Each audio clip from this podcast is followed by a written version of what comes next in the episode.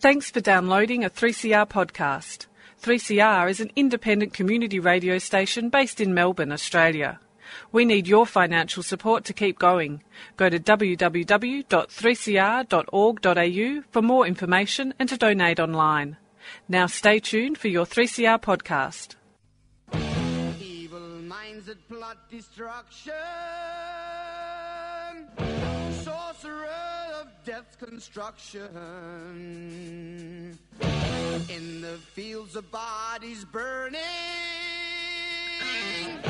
As the war machine keeps turning.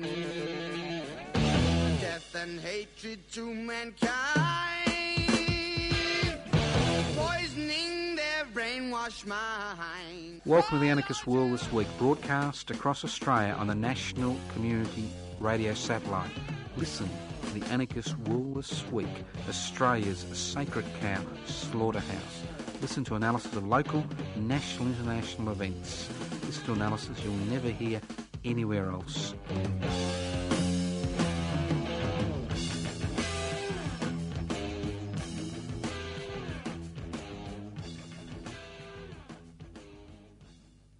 Here we are on the Anarchist World this week once again.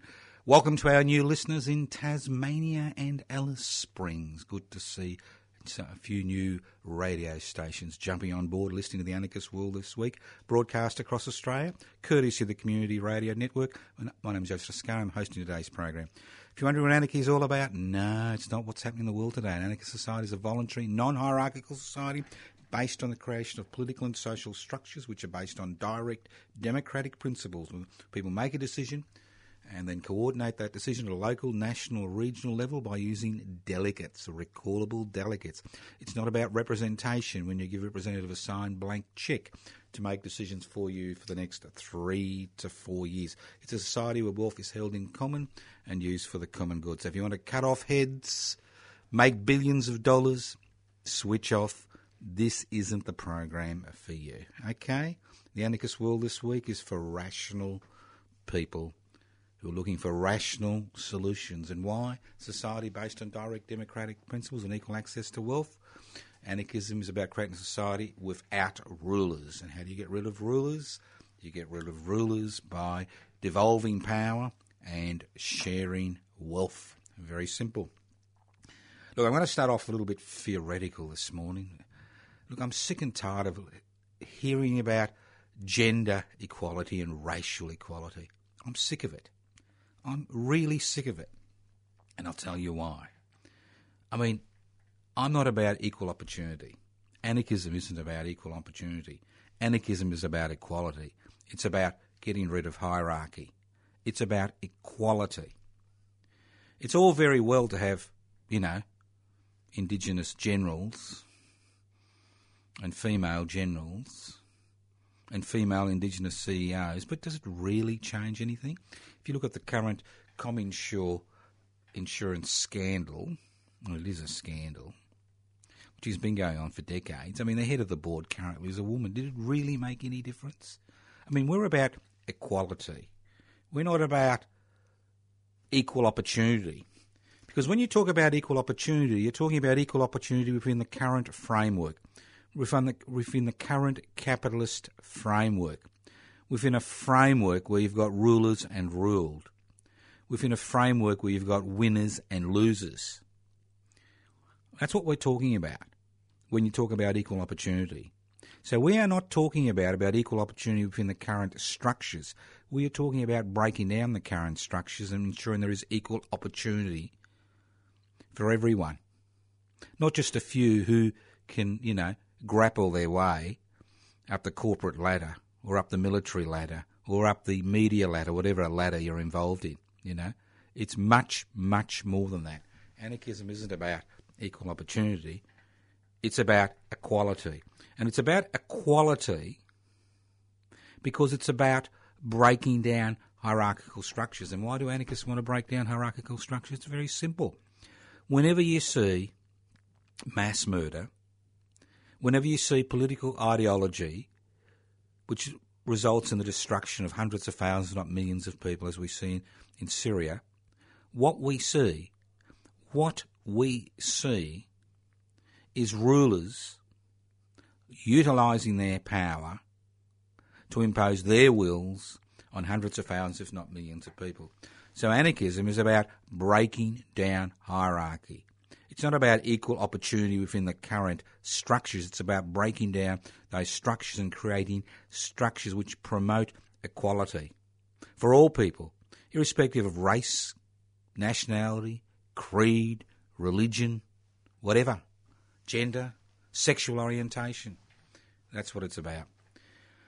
All right, let's move on now that I've got that off my my chest because you know I'm sick of it. I really am because somehow people think if you've got equal opportunity within the current political economic structures, it's all going to be okay.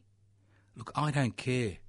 When somebody's got their boot on my throat, it doesn't matter to me whether it's a woman or a man or somebody with religious belief or an atheist or whatever or what nationality. What I care about is that boots on my throat. And that's what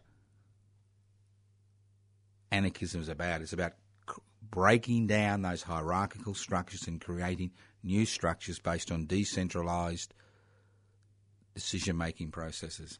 Listen to the Anarchist World this week, broadcast across Australia on the Community Radio Network. Now, a few more, a few little more um, mundane matters.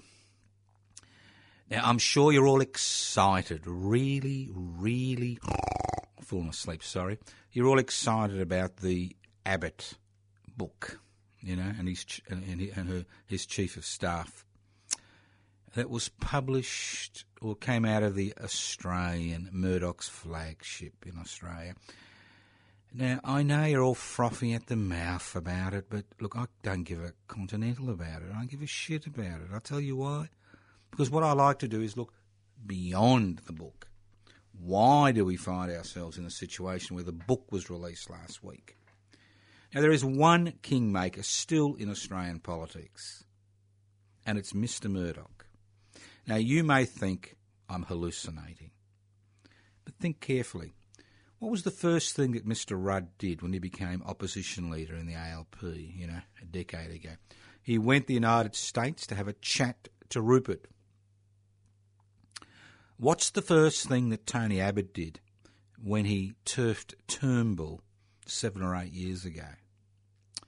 He had a chat with Rupert, and we saw all the Murdoch, Murdoch Empire put their uh, guns for hire behind him. Now, Turnbull's made out of a different cloth. He's a social progressive on a number of issues, economic neoliberal, but a social progressive on a number of issues. And obviously, him and Rupert don't see eye to eye. But the last thing Murdoch would like to see is a new Labor government in this country. It's the last thing he wants to see. The last thing he wants to see because they're talking about things which may mean that he has to pay some tax one day, which would be a horrible, horrible thing for an old man to do, wouldn't it? I mean, let's not forget that he received an $886 million tax refund in 2013 by um, juggling a few figures.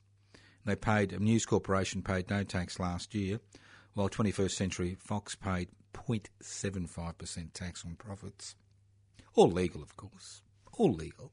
Nothing illegal. I mean, when you own the government, you don't need to do anything illegal. You just make sure that legislation is passed that uh, suits your commercial interests.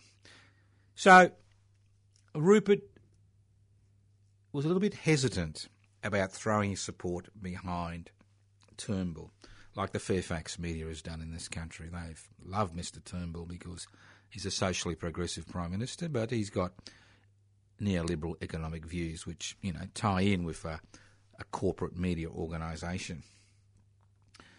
So, if you remember last week, the big news was the change in the media laws. That was the honey on the spoon for Mr. Murdoch to throw his forces behind the re election of a Turnbull led Liberal National, Liberal National Party government. That was the honey on the spoon.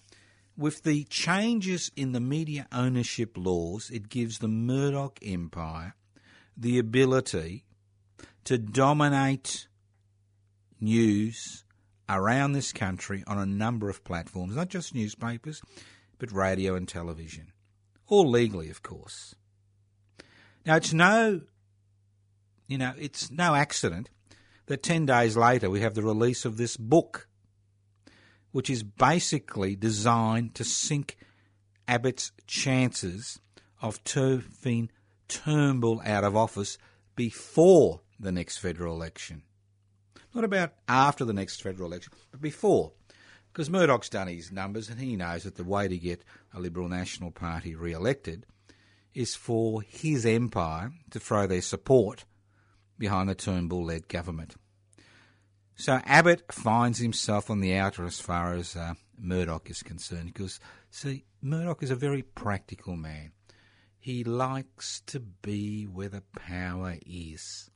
He likes to be able to be the kingmaker to determine which political party and who will be Prime Minister of the land of Oz. Irrespective of his American citizenship, he loves to be able to, you know, interfere in the political and economic process in this country, not because of some ideological reason, so that he can continue to grow his media empire and other empires by manipulating the type of legislation which is actually ever introduced into Parliament. So think about it. There's the honey on the spoon. Bingo. You turn on Abbott, not that I care, and uh, you try to get the uh, Turnbull government re elected. I don't know why nobody else talks about it. I mean, it's common knowledge. Everybody knows about it. Nobody seems to discuss it. It's all about what's in this pathetic book. Anything that comes out of the Australian, Murdoch's sheltered workshop in this country, a newspaper that's never made a profit in its life, a newspaper that's given away for free, you know, at airports and uh, even a number of news agents, you begin to understand that Murdoch understands the power of newspapers. They may, they may be waning in terms of the uh, amount of uh, sales, but the important thing about newspapers, whether they're virtual, whether they're uh, you know the real variety, is the fact they set the political, social, and cultural agenda for the day. Because radio and television takes its lead from what is in the newspapers that morning on a regular, daily basis. You listen to the Anarchist World this week, broadcast across Australia on the Community Radio Network. This program is streaming live on 3CR www.3cr.org.au. Now, you may have noted, you may have noted there was a Royal Commission into Trade Unions. And uh, its findings were pretty pathetic at the best of time. Yeah, there's a few rotten eggs in the trade union movement. So what? So what? Every day, every day in this country, we hear about rotten eggs in the corporate sector, whether it's the insurance industry, whether it's the airline industry, whether it's the health insurance industry.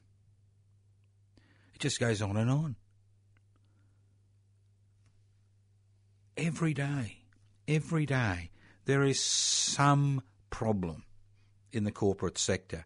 And it basically entails them doing what needs to be done to maximise profits for their major shareholders, irrespective of the interests of their customers or the people they serve.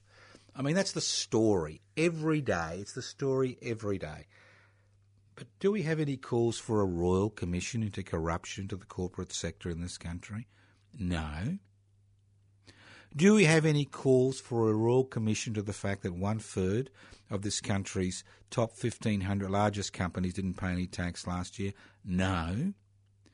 Do we have a royal commission to the fact that News Corporation has never paid much tax in its history in this country? No.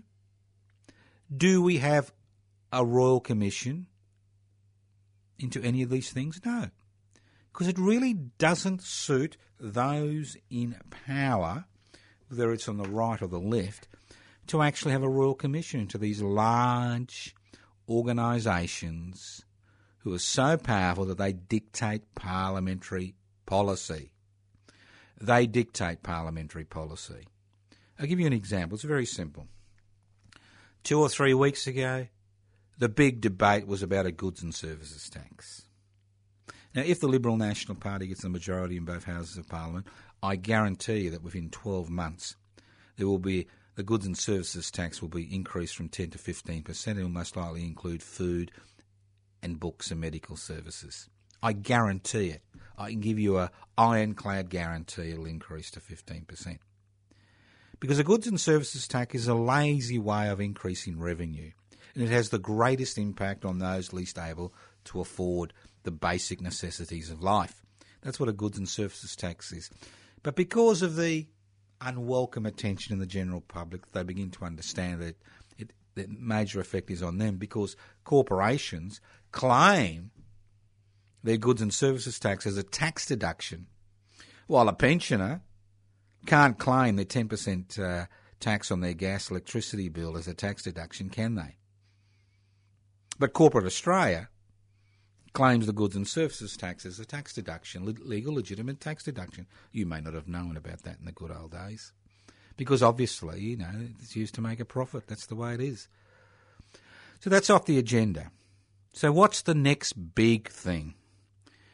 Now the corporate, the next big thing is putting a little bit of pressure on the investment class because there is a little bit of pressure for tax reform in this country. There is a little bit of pressure to increase revenue in this country. And the pressure isn't, isn't being placed directly on those large corporations which dominate the political process. The pressure is now being placed on those 15% of Australians who are stupid enough to use this country's uh, investment friendly laws to legally minimise their tax by buy, buying a second homes or trading on the stock market. So the investment classes are coming under increasing pressure. Even the Business Council of Australia has said it's time we looked at negative gearing and we looked at the generous superannuation um, uh, tax exemption laws that we currently have because they don't want attention to be diverted to the corporate squatters. And that's all they are corporate squatters feeding off the bounty of this land, feeding off the people of this land, and providing nothing in return.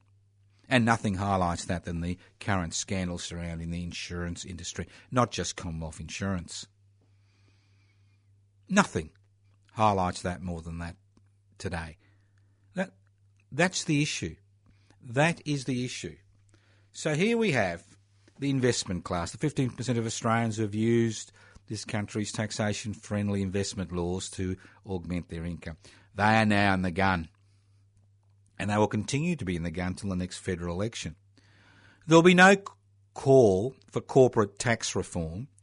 There'll be no call for new taxes like a 1% turnover taxes on corporations which turn over, say, more than $50 million a year, or a 1% stock market turnover tax which would generate 18 to $25 billion for the uh, you know the uh, public purse every year, and there's there's no call for any new type of tax which actually ensures that the corporate sector pays taxation. There'll be no call to make any changes to the corporate friendly tax laws we have. Because it's all about now, you know, kicking the investment classes, the mums and dads in the investment class, not the big players, but the mums and dads in the investment class who are stupid enough to think that they could actually uh, play for the big boys. Anybody who uh, invested in the Dick Smith shares knows what happens when little people invest in corporations and multinational corporations take them for the ride. So, where's that call for a Royal Commission? You won't hear it. And you won't hear it from both major political parties. And you won't hear it for one very good reason. And that very good reason is they tend to bankroll the fortunes of the major political parties, not just in terms of cash, but more importantly, in terms of publicity. More importantly, in terms of favourable publicity on a daily basis for them. That's the way it works. Listen to the Anarchist World this week, broadcast across Australia on the Community Radio Network. This program is streaming live on 3cr.org.au. The program is podcast. You can access the podcast by going to 3cr.org.au. My name is Joseph Toscano. If you want to learn more about anarchism, go to anarchistmedia.org. Anarchistmedia.org. You can leave messages on 0439 395 489. 0439 395 489. Yes, you can write to me at Post Office Box 20, Parkville 3052. I dread going to the post office box because it's crammed full of letters. I mean, everybody thinks that everybody's on the internet today. Well, they're not. There's a lot of people who don't like their dirty linen, you know, aired on the World Wide Web. A lot of people. Don't you find it annoying when you go to a bank and you ask for something? They say, uh, "Do you do internet banking?" I say no, and they say why, and I say one, I can't be bothered. Two, it's not secure. What do you mean it's not secure? Obviously, it's not secure. It is not secure. And I know of countless situations where people have lost money from accounts through no fault of their own, and then they have to t- spend months, if not years, getting the necessary evidence to get the banks to uh, put it back in their account. I mean, it's just extraordinary. I mean, here we have a banking system which is totally unsecured, which has been promoted on a daily basis. And what I find extraordinary is all these people promoting it. You say, look, I don't do internet banking, so you've got a bloody job. You understand that? You wouldn't be here if we all did internet banking, would you? All right, let's move on. Let's move on. Now, don't get me wrong, I'm not anti gambling, you know. I like the occasional flutter. Because everybody's got that dream, haven't they? You got the dream that you'll get that million dollars on TattsLotto or the 25 million or the 10 million and your life will be magically altered. You'll be able to buy that Learjet. You know, you've all got that little dream. So don't think I'm anti gambling, but I am anti casino. And I'm especially in this country, I'm anti Crown Casino. And I'll tell you why.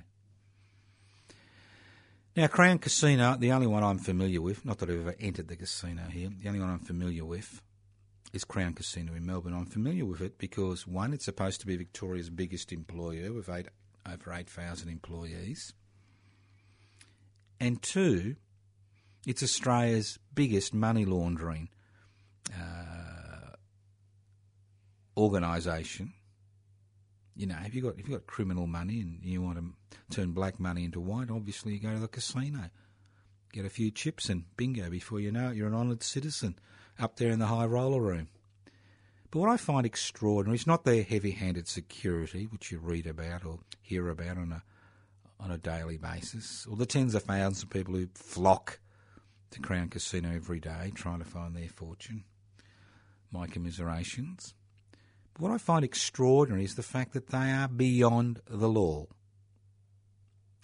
On a number of occasions, a number of county court judges in the state of Victoria have lamented, lamented about what goes on at Crown Casino, especially when they see the victims of fraud which parade through their courts on a daily basis. Lamented. You know, ordinary people being defrauded by desperate people who go to the casino and then, you know, lose it all. On a daily basis, you hear judges in this state, in the state of Victoria, lamenting the situation, lamenting the situation. And then, when an anti, when a, a problem gambling report is produced regarding Crown Casino, the Andrews led Labor government refuses to release it for general consumption because, see, Crown Casino plays a pivotal role in the economy of the state of Victoria these days. And nobody really wants to upset Mr. Packer Jr. and Crown Casino, do they? Now, I'd like to see the introduction of a, a little law. Yes, I've got a little bit soft in my old age. I think that you can actually change things by the introduction of laws. I'd like to see the introduction of a tiny little law tiny little law. Doesn't take much courage, and that's what our politicians seem to lack is a vertebral column They seem to be, you know, still squirming around in the slime, in the evolutionary slime, and they actually haven't got to the stage where they've diverted, uh, they've developed a vertebral column so they can stand up, you know, and say we want this and we want that for the people we represent. But wouldn't it be nice? Wouldn't it be pleasant?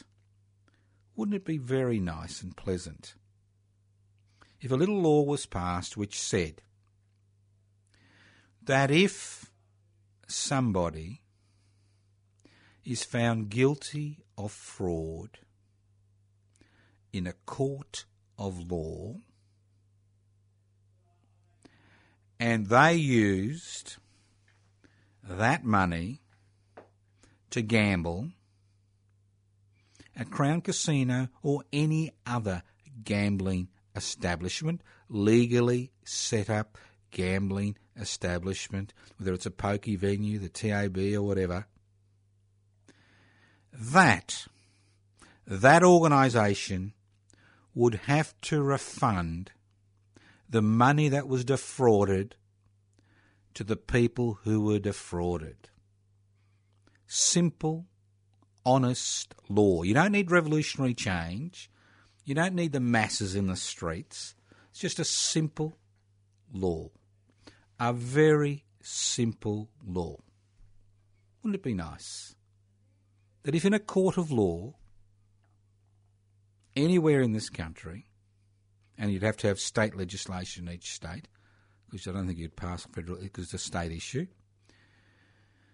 that if somebody has been defrauded of money, and that money has been used to gamble in a legally established in a legal establishment, that that money is automatically refunded within a two month period, plus interest, obviously, to the person who was defrauded from that gambling institute. And I can assure you that it wouldn't take very long for the casinos in this country to take a closer interest in those big spending gamblers who appear out of nowhere. Here's to the Anarchist World this week. Broadcast the Community Radio Network. This program is streaming live on 3cr.org.au. The program is podcast. You can access the podcast by going to 3cr.org.au. As I said, simple. All you need is a few politicians with a bit of a vertebrae, you know, a vertebrae. A Bit of evolution amongst our parliamentary representatives. It'd Be nice to see that, wouldn't it? No big deal. It's not going to make much difference to the casino or Crown Casino or any other casino. Obviously, it's not a, you know, could be less than 1% of their turnover. No big deal, and at least the people who've been defrauded, you know, get their money back. Because most of the people who are defrauded are poor punters, you know, you don't even realise. All right, let's move on. Let's move on. The Australian Greens. Now, I've been around long enough to uh, remember when the Australian Greens were created. And I've known personally some of the individuals who are involved in the creation of the Australian Greens over 25 years ago. And I'm sure some of those people who are now dead will be turning their graves at the direction the Australian Greens are currently taking under the new leadership of uh, Senator Di Natale. Turning in their graves. And I'm becoming quite concerned. Because for a long time, the Australian Greens have been able to harvest the votes of people who are disaffected, disaffected with the major political parties, and have promoted reformist as well as potentially revolutionary policies. But it seems that over the last six months, the Australian Greens have taken a new direction. This is a direction at expanding its political appeal. And it has entailed serious negotiations with the Liberal Party since Turnbull became Prime Minister. Because as we said before, although Turnbull has got, you know, our good friend Malcolm Cayman Islands Turnbull, a merchant banker extraordinaire and now Prime Minister, has always been a neoliberal, neoconservative as far as economic uh, issues is concerned, but likes to think of himself as some type of, uh, you know, radical as far as uh, some socially progressive issues are concerned. And although the Australian Greens have been very strong on a lot of socially progressive issues as far as their economic uh, policies has been concerned, they've been wanting, to say the least. So what we are seeing now is an accommodation between the Australian Greens and the Liberal Party, because the Australian Greens believe that by forming an alliance with the Liberal Party, they'll actually be able to freeze the Australian Labor Party out of government for generations and expand their power base and good luck to them. But what I'd like the Australian Greens to understand is their current power base is based on the dissatisfaction of their members with the major political parties. That's what it's based on. And although the leadership is pushing this program for accommodation with the Liberal Party, they may find the rank and file will desert them and they'll go the way of the Australian Democrats. Maybe they've had their Meg Lees moment. Because they are playing a very dangerous game as far as the party is concerned. Look, I'm not a member, never been a member, so I love to give unsolicited advice. Now, to go into an association with the Liberal Party, to pass legislation through the Senate, to blow out of the water the chances of minor political parties getting a Senate seat and consolidate the Senate in the hands of the Liberals, the Nationals, the ALP, and the Greens is a retrospective step. It really is. It is a backward step in anybody's words. But to enter into negotiations with the Liberal Party to direct Greens' preferences to the Liberal Party in marginal electorates at the forthcoming federal election is a dangerous proposition. And I'll tell you why it's a dangerous proposition. Because I don't believe the rank and file of the Australian Greens are happy with the direction their leadership is currently taking them. Well, I may be proven to be wrong, because these changes in legislation and this flirtation regarding allocating preferences in the House of Representatives to the Liberal Party marginal electorates will cement cement the ability of the Liberal Nationals to do, dominate federal parliament for the next decade. And whether the Australian Greens are willing to accept that outcome or not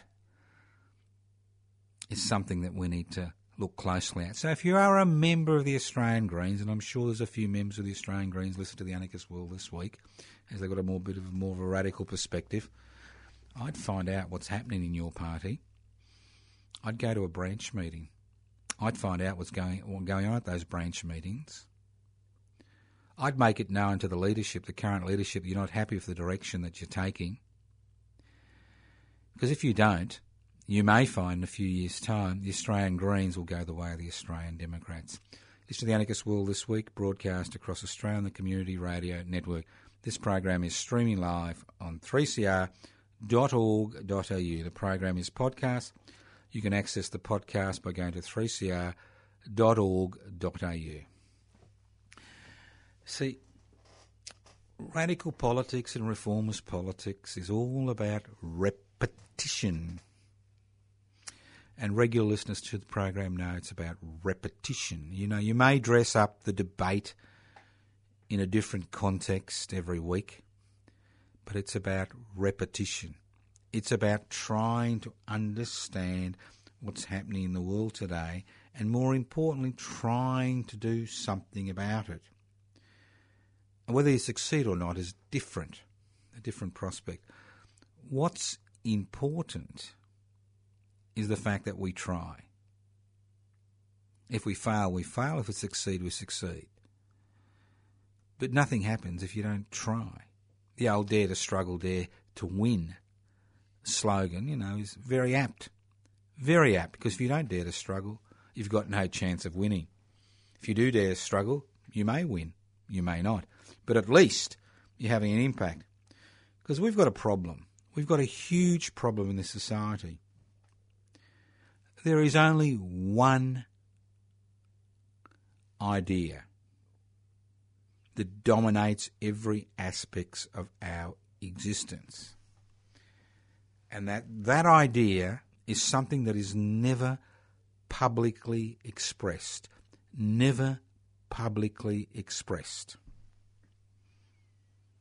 And that idea is that power in this country lies in the hands of unaccountable corporations whose major responsibility is to increase the profits of their major shareholders, irrespective of the human, social, environmental, and national costs to the community.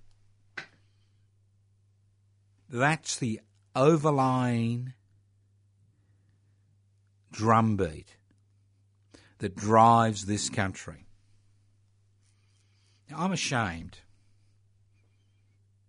that 24 million people living on a continent can't address even the most basic issues. It's quite extraordinary when you think about it. I mean, we're not 160, 170 million people living on a floodplain like in Bangladesh. You know, we're not 25 million people in the midst of a civil war in Syria. We are 25 million people living on a continent.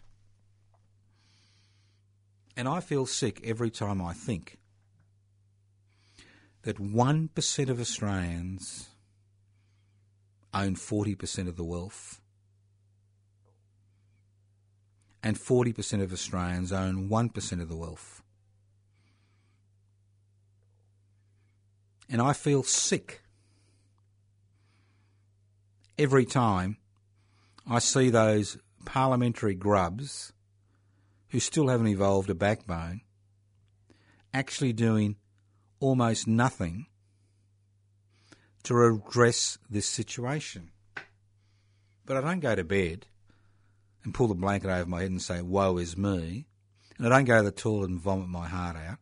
And I don't, you know, say, it'll never change. The fact is, this is the type of society we live in. We've got 500,000 children that are live below the poverty line.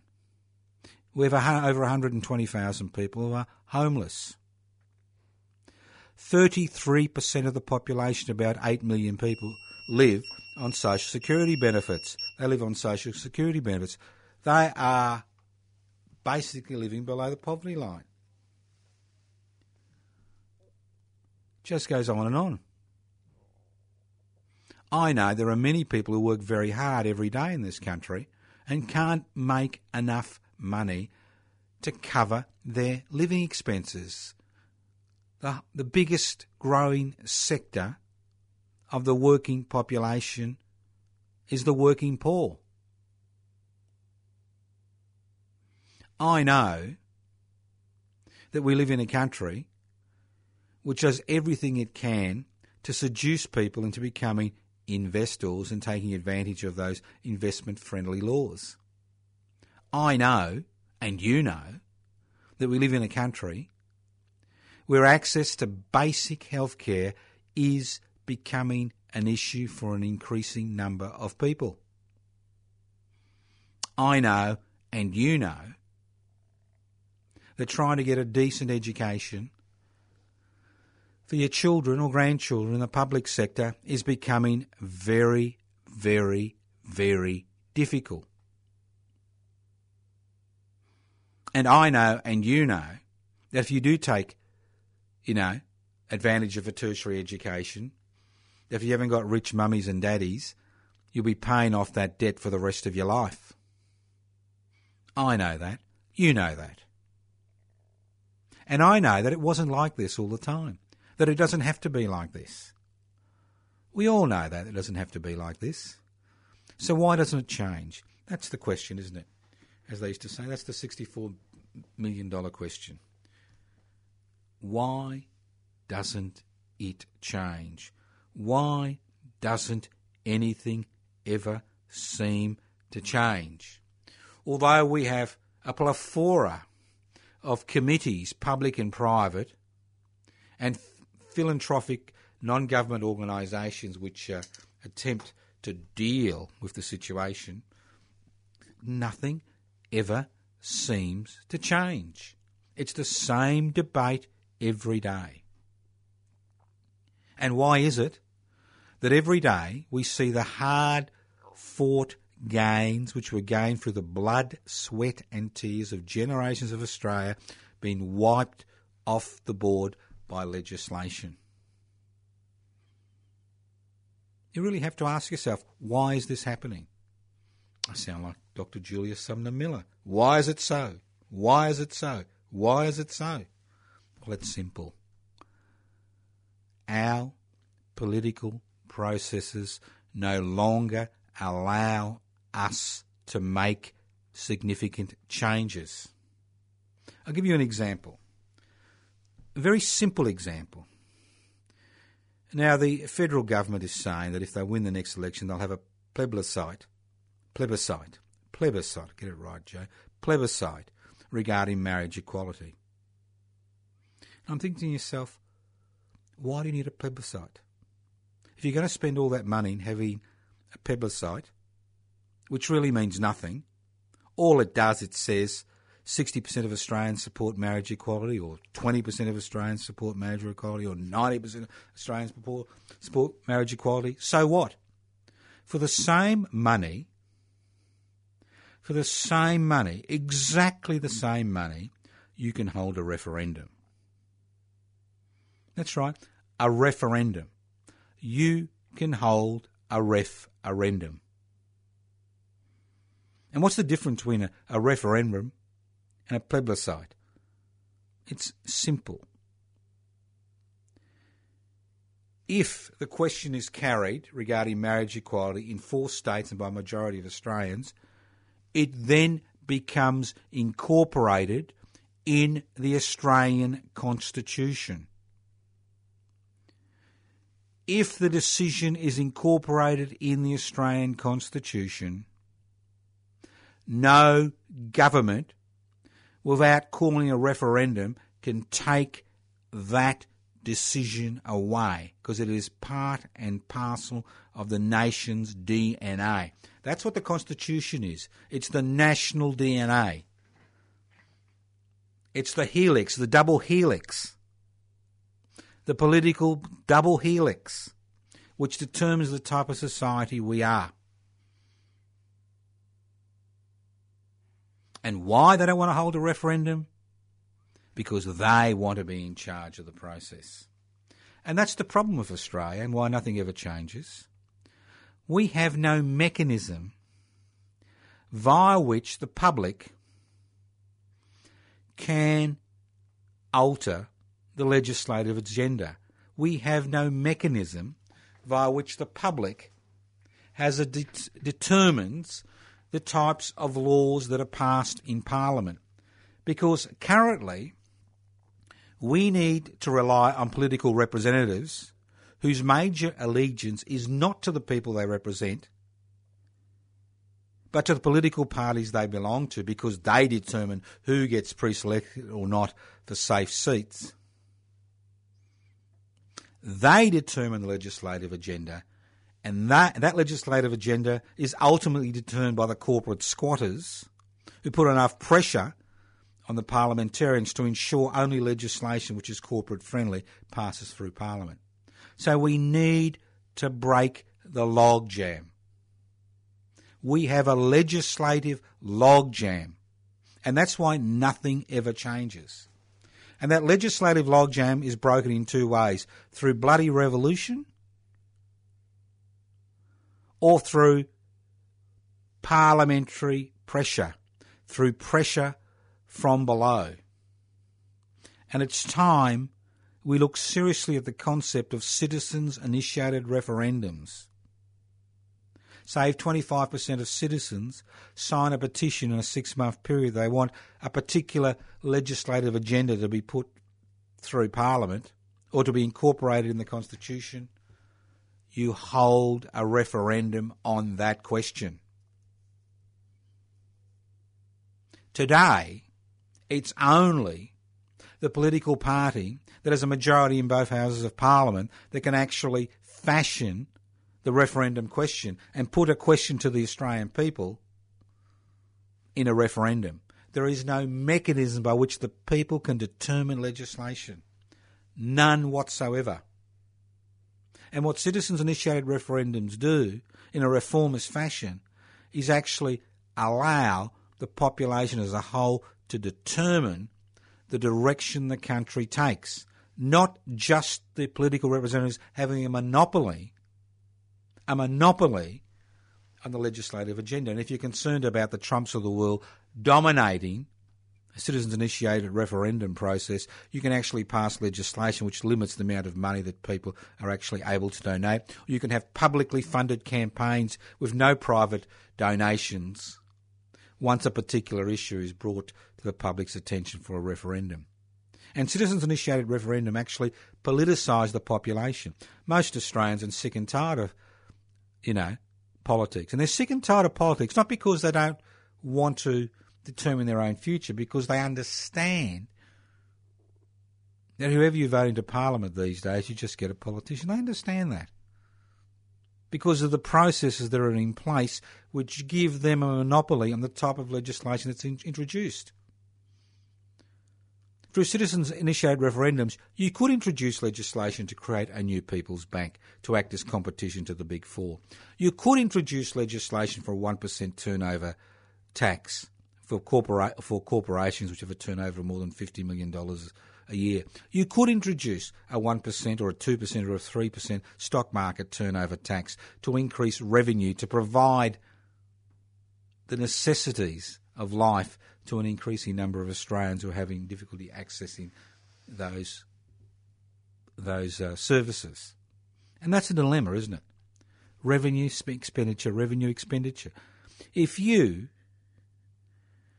have a four bedroom house and you board up one bedroom and never use that bedroom, it's a total waste of time. It's the same with our taxation system. We've boarded up the corporate sector bedroom. Nobody goes into that bedroom. No revenue comes from that bedroom. That's what we've done. The dilemma is how do you initiate change? You initiate through direct action, and Australians have a bad habit of not actually not being that interested in direct action. They may get involved in the occasional strikes which have now been legislated out of existence. They may get involved in the occasional mass demonstration about a social issue. But when it comes to confronting those in authority regarding the abrogation of their responsibility to the people they represent, we don't seem to have a history of doing that. And unless we start doing that, in 50 years' time, you'll have the same problem. Exactly the same problems. Nothing will change. Then there's the political process. There's the political process. And public interest before corporate interest has been set up as a potential political party. The key word is potential. Public interest before corporate interest. As a move into that domain has a move into organising people who think that the responsibility of a government and an opposition is to put the interests of the public they represent before the interests of unaccountable corporations. Now, currently we have about 640 members. Whether we're registered as a political party or not before the next federal election is in question. Let's be realistic about that. It's a long process. It takes months. And if there's a double dissolution election in July, which there most likely will be, and we won't be registered as a political party for this federal election, that doesn't mean that public interests, not corporate interests, won't be taking part in the electoral process. But once we're registered, hopefully by the end of the year, once we're registered, we will be in a position to actually use the parliamentary process to raise issues, to use the C word, capitalism, to raise issues which are currently beyond the pale as far as polite discussion is concerned in this country. So if you want to be a member of public interest before corporate interests, now's the time. Look at their Facebook page. Look at the website, pibci, P-I-B-C-I dot net, P-I-B-C-I dot net. Download an application form. Have a look at it. Join. You can do much worse. Join public interest before corporate interest. Become a member of this rapidly growing political and social movement. It's not just the members that want to put public interest before corporate interest, but it's a matter of raising the issue over and over again. It's a, as I said, it's about repetition. It's about saying to people that change is not only desirable, but possible. What's hope? What's hope? Hope is the love child of desire and expectation, the desire for change and the expectation that change will occur. And that's what most people have today hope. that The current political processes will suit their needs. And if the current political processes don't suit your needs, well, you need to look outside that framework. So you do either do that through direct action, work, workplace action, or through parliamentary politics. Different roads to the same outcome, putting public interest before corporate interest, breaking down the power of unaccountable corporations, having representatives of the spine, giving the people as a whole the opportunity to influence legislation, to decide what legislation is. I mean, as I said before, this marriage equality debate is the perfect opportunity to hold a referendum. There is a push for marriage equality. Forget about some parliamentary vote, which most likely will fail. Forget about some pathetic plebiscite, which means nothing. It's just, you know, spending 117 million. Let's put it to a question to a referendum. It's passed, it becomes incorporated in the Australian Constitution, the double helix of the nation, the DNA of the nation. If you're listening to the Anarchist World this week, broadcast across Australia on the Community Radio Network. This program has been streaming live on 3cr.org.au. You can access the podcast for the next few weeks. You can uh, write to us. Yes, write. I know I bitch about all the letters I've got to answer. Post office box, Parkville 3052. You can email us at anarchistage at yahoo.com. Anarchistage at yahoo.com. You can email us at info at pibci.net. Info at P-I-B-C-I.net. If you want to join public interest before corporate interest, go to the website pibci.net. Download the application form, fill it in, post it. We don't want you to email it back. Privacy is always important in you know political organisation, So post it back. It takes a lot of effort for the ASIO to look at every letter. They're all involved in the cyber wars these days, so don't worry about it. Just write to us, Post Office Box 20, Parkville 3052. You can go to the anarchistmedia.org, have a look at what's going on. You can email us at anarchistage at yahoo.com. Anarchistage at yahoo.com. And if all else fails, you can leave messages on 0439 395 489. 0439 395 489. You've been listening to the Anarchist World this week on every state in the country of Australia via the Community Radio Network. Listen in to the Anarchist World this week, next week on your local community radio station. And if you're driving around and you're listening to this program on a local community radio station, when you get back home, knock on the door of your local community radio station.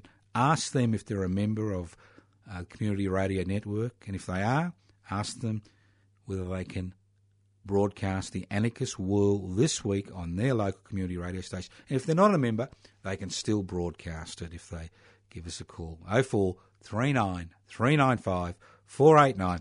Listen to the Anarchist World this week on your local community radio station next week. Thank you. Evil minds that plot destruction. Sorcerer of construction. An analysis you'll never hear anywhere else. Anarchist World this week. Australia's sacred cow slaughterhouse. 10am every Wednesday. Listen to the Anarchist World this week for an up-to-date analysis of local, national and international events. Poisoning my hands. Oh, Lord, yeah.